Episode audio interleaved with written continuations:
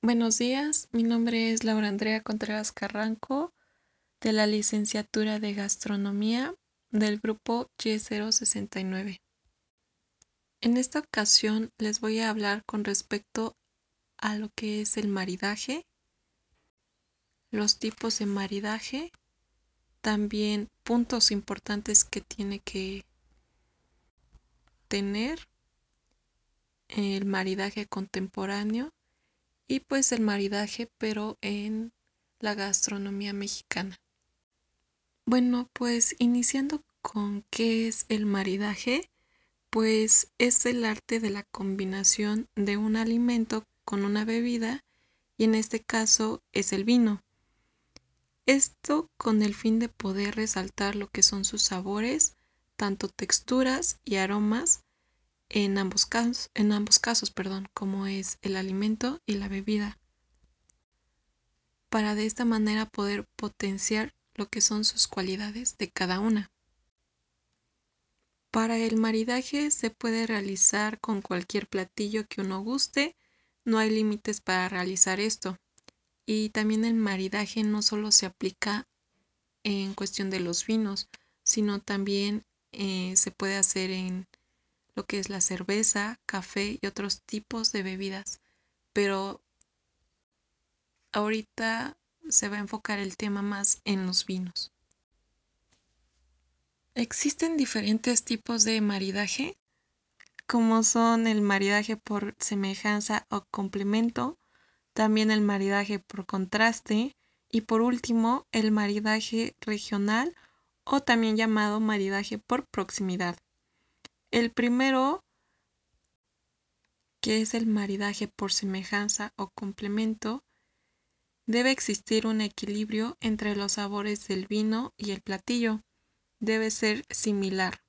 Por ejemplo, vinos con mucho cuerpo son pues una excelente elección para acompañar lo que son carnes rojas y los vinos blancos para pescados y mariscos. El maridaje por contraste, en este caso se busca obtener nuevas sensaciones, salir precisamente de lo tradicional para poder buscar el equilibrio entre aromas y sabores opuestos. Nada que ver con el maridaje por semejanza y el maridaje por contraste es el más usado en la cocina vanguardia ya que busca integrar los sabores y texturas, creando pues experiencias muy diferentes. Un ejemplo vendría siendo mm, la combinación de vinos dulces con quesos fuertes. Y por último, el maridaje regional o maridaje por proximidad, pues este tipo de maridaje se basa en la combinación de los vinos propios de una determinada zona al igual que los alimentos, ya que es más fácil combinar el vino, que es de la región, con algunos alimentos o ciertas especialidades culinarias típicas. Algunos puntos importantes es que principalmente cualquier comida es adecuada para practicar lo que es el maridaje Solamente hay que saber hacerlo y saber, pues de cierta forma, combinar los sabores para que podamos percibir, perdón, esa armonía y se pueda sentir y poder obviamente disfrutar todas esas notas características del mismo vino como también de, del plato del, del alimento. Otro punto importante es saber que la percepción del sabor se divide en cuatro elementos esenciales, que vendría siendo el ácido, amargo, dulce y salado. Y pues también el vino tiene estos cuatro elementos que se relacionan muy bien con la comida. Por ejemplo, con respecto al dulzor, pues todos los vinos tienen algún grado de dulzor por lo que el azúcar es un elemento pues presente por la misma uva y en la vinificación Mientras menos dulzor tenga un vino, se dice que es más seco, y los vinos que tienen más dulzor por lo regular son los blancos. Y estos vinos por lo general moderan comidas con muchas especias. También complementan platos agridulces y se puede decir que se lleva bien con ingredientes salados. También otro punto con respecto a los platos salados, si uno quiere disminuir la sensación de lo salado, es recomendable utilizar lo que son vinos ácidos y pues esto disminuye eh, lo que había mencionado lo salado y también provoca que se acentúe el sabor de los taninos junto con el alcohol. Y con respecto a lo amargo, pues el vino tinto este, se caracteriza principalmente por ser amargo por los taninos que posee. Y pues estos elementos se lleva bien con los sabores fuertes, como es la carne asada o sabores también ahumados. Y por otro por otra parte, también debemos de tener en cuenta que los vinos deben servirse de uno en uno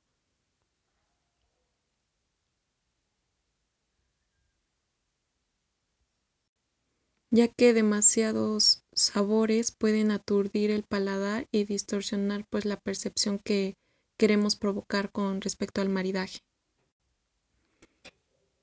Otro punto es el maridaje contemporáneo, es el que había mencionado en los tipos de maridaje, es el más abierto a la experimentación, ya que invita a combinar pues que son los platillos y vinos por contraste, eh, uniendo pues los sabores completamente diferentes sin dejar al lado lo que es la armonía.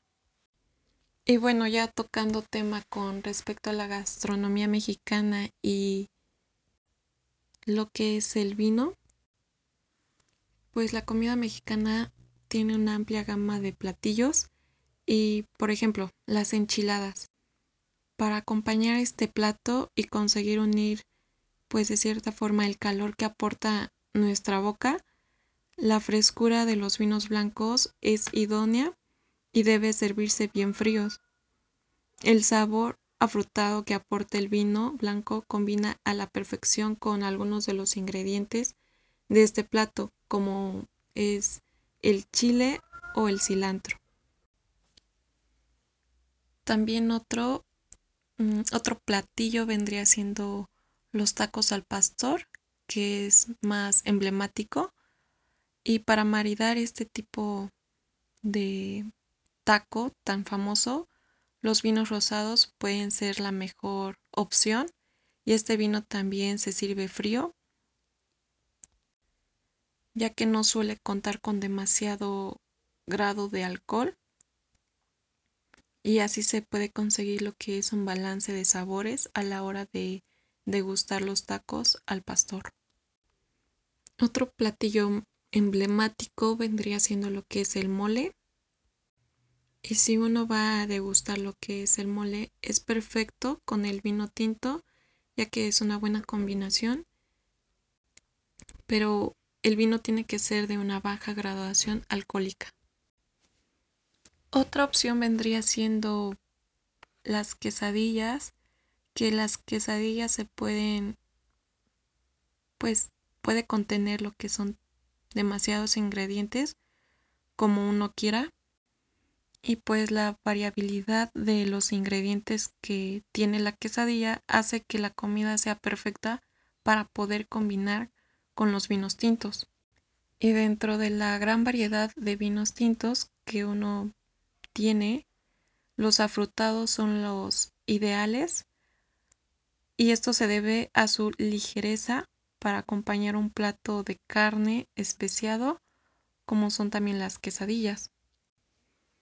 Otros platillos típicos, ya sea que esté preparado con achiote, como la cochinita pibil, los michiotes de cordero. También otra opción sería la carne de caza, como el pato, el cerdo, jabalí, el guajolote o inclusive también el venado son pues una buena idea y es ideal para tomar con una buena copa de vino tinto de cualquier uva. Y pues esto sería todo de mi parte y gracias por escuchar este podcast.